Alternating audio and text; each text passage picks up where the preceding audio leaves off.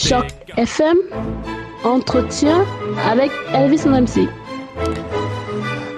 Merci à tous d'être restés avec nous sur Choc FM. Je suis très heureux de retrouver Lionel Kamsu pour parler des grands dossiers d'actualité. Alors vous le savez, on a suivi de très très près les élections présidentielles françaises qui ont livré leur verdict il y a quelques jours seulement. Emmanuel Macron a pris ses fonctions et a nommé un nouveau gouvernement. Et c'est de cela qu'il est question aujourd'hui avec Lionel. Bonjour Lionel. Bonjour Elvis. Comment est-ce que ça va?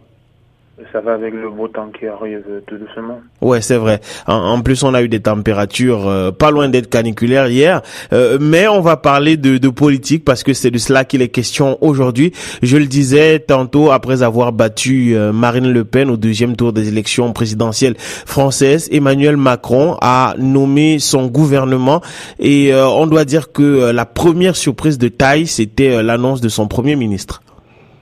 Oui, euh, surprise, euh, pas tellement, parce que dans les jours qui précédaient, on commençait déjà à, s'en douter un peu, et il y a quelque temps déjà qu'on annonçait qu'Emmanuel Macron aurait pu euh, en passe de choisir un premier ministre de droite, dont oui, quand même une petite surprise, dans la mesure où Edouard Philippe, le, le nouveau premier ministre, n'était pas très très très connu de la de la population française. Dans les milieux de la droite, il est assez connu au Havre dont il est le maire, il est assez connu, mais il n'était pas, c'était pas quelqu'un qui avait déjà occupé euh, des fonctions ministérielles. Mais oui, euh, c'est quand même un grand coup euh, d'Emmanuel Macron qui a pu aller chercher à droite parmi l'un des, l'un des, comment dire, l'un des jeunes talents. Quand je dis jeune talent, bon, il a quand même un peu plus de 40 ans, mais l'un des quadras de la droite qui a du potentiel. Alors, euh, quelques jours après l'annonce de ce euh, de ce premier ministre là, le gouvernement a lui aussi été nommé. Euh, gouvernement qui mêle des d'anciennes personnalités, même si elles ne sont pas nombreuses, avec de toutes nouvelles personnalités et même des personnalités issues de la de la société civile. gouvernement qui mêle aussi la gauche, la droite et le centre. on ne peut plus particulier ce gouvernement. Oui, après l'élection de d'Emmanuel Macron le, le, dimanche. Une semaine après, il y a eu la passation de, de pouvoir avec le président sortant euh, François Hollande. Et dès le lendemain, lundi, on a eu la nomination du Premier ministre Édouard Philippe. Et c'est il y a deux jours, mercredi, qu'on a eu la constitution de ce gouvernement. Il faut dire que euh, Emmanuel Macron avait parlé d'un gouvernement resserré d'une quinzaine de membres. C'est un peu plus que 15 membres. On a 22 personnes, 18 ministres et 4 secrétaires euh, d'État. Et on a des gens qui viennent tant de la gauche, de la droite, du centre que de la, la société civile. On a en tout trois personnes venant de, de la droite, les républicains. On a le, le, premier ministre, bien sûr, Édouard Philippe. Et on a aussi euh, Bruno Le Maire, ancien candidat à la présidence de les, républicains, qui est ministre de l'économie. Et le maire de, de Tourcoing, Monsieur Darmanin, qui est ministre de l'Action et des Comptes publics. Donc ça, ce sont les ministres qui viennent de la, de la droite qui vont s'occuper essentiellement des questions euh, économiques. Alors, oui, Lionel, euh, Parlons justement de ça. C'est assez particulier que le président nomme pour des questions économiques, c'est-à-dire déterminantes pour son quinquennat, euh, des ministres qui viennent de la droite et qui ne, donc d'une certaine manière d'un bord politique un peu plus libéral et qui n'est certainement pas le sien. Oui, mais Edouard Macron ne, s'est jamais caché du fait que euh, peut-être du côté économique, il était un peu plus de droite et du côté social un peu un peu plus de gauche. Et d'ailleurs, il y a certains républicains qui se qui se reconnaissent dans une partie du, du programme d'Emmanuel Macron, notamment sur le plan économique. Donc peut-être que s'il fallait aller chercher des ministres de droite, ça aurait été euh, vraiment de ce côté-là, du côté peut-être économique. Pour moi, c'est un peu plus cohérent avec ce que Emmanuel Macron euh, défend comme euh, programme, c'est avec les questions économiques qu'il est beaucoup plus en phase avec la droite. Mais il faut quand même noter qu'on a un ministre de l'économie, on a un ministre du budget en quelque sorte là, des comptes publics, mais on n'a pas de véritable ministre des Finances. Et bon, ce que certains disent, c'est que l'ancien inspecteur des Finances, c'est-à-dire Emmanuel Macron, le président de la République, est en réalité le vrai ministre des Finances, quoi.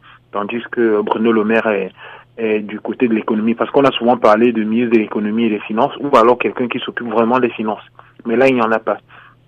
Au niveau du, du centre, on a euh, trois ministres qui viennent du centre, euh, notamment François Bayrou, le, le, président du MoDem, qui avait rejoint Emmanuel Macron et qui sûrement a été pour beaucoup dans la victoire d'Emmanuel Macron, parce qu'au moment où il a rejoint Emmanuel Macron, c'est là où il a commencé à passer en tête dans les sondages euh, au niveau de, des intentions de vote du premier tour. C'est le ralliement de, de François Bayrou qui a fait passer un cap à Emmanuel Macron.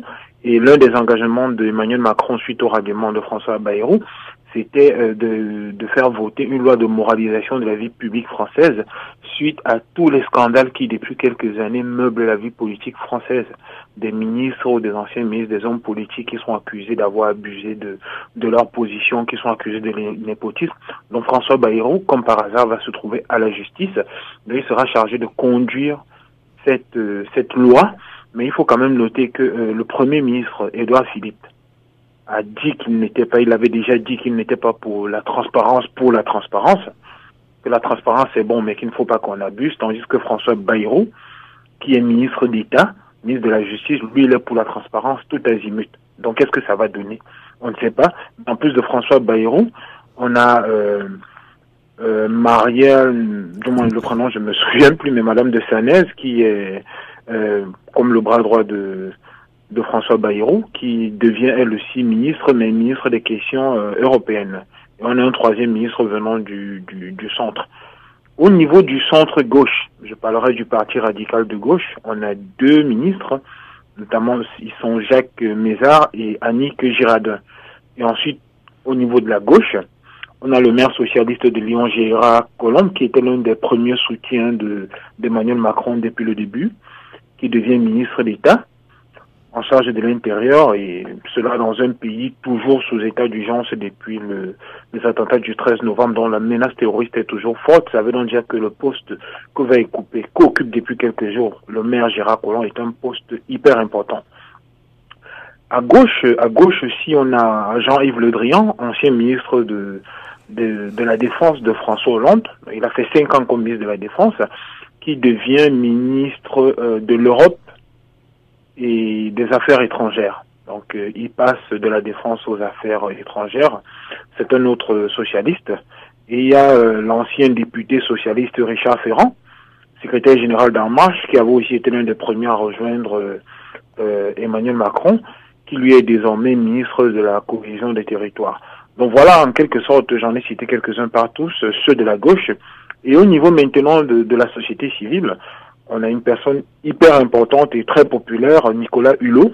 Oui qui est un présentateur télé de l'émission Ushuaïa, qui devient ministre de la transition écologique et ministre d'État. Et, et, et, Lionel, il s'agit quand même là d'un coup de, de maître, parce que Nicolas Sarkozy, en son temps, avait tenté de le, euh, de, de le mettre dans son gouvernement, n'y était pas parvenu, pas plus d'ailleurs que François Hollande. Euh, faut quand même mettre ça au, au, euh, faut, faut reconnaître à Emmanuel Macron euh, d'avoir, d'être parvenu à convaincre Nicolas Hulot. Oui, déjà même avant, avant Nicolas Sarkozy et Jacques Chirac qui avaient essayé d'attirer euh, Nicolas Hulot, mais Nicolas Hulot était resté à distance. Il était bien prêt à donner quelques conseils de temps en temps. Ça a été la même chose avec Sarkozy et Hollande. Avec Hollande, il s'est un peu plus impliqué, notamment dans le cadre de la COP 21. Mais on ne sait pas qu'est-ce qui a pu le décider à franchir le pas avec Emmanuel Macron, d'autant plus que euh, le langage économique n'est pas le langage écologique n'est pas forcément celui que parlait le plus Emmanuel Macron et on sait que le premier ministre Edouard Philippe les questions écologiques euh, lui c'est pas sa priorité. Sa priorité c'est plutôt les entreprises et le côté économique. Quelles garanties ont été données à Nicolas Hulot sur la prise en compte des questions écologiques sur la sortie progressive du nucléaire? On ne sait pas mais on verra.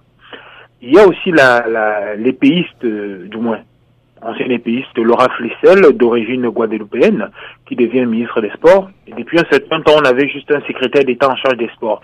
Là, c'est un ministère plein, ministre des Sports. Ça montre aussi l'importance que donne le président Macron à la question sportive. Donc voilà deux personnes importantes au niveau de la société civile qui rejoignent euh, le gouvernement. Et la dernière personne que je vais citer, c'est un jeune, c'est le plus jeune du gouvernement, ministre, euh, euh, le secrétaire d'État au numérique, Mounir Majoubi, euh, issu de l'immigration. Ses parents sont d'origine marocaine et sont arrivés en France dans les années 70, euh, 33 ans.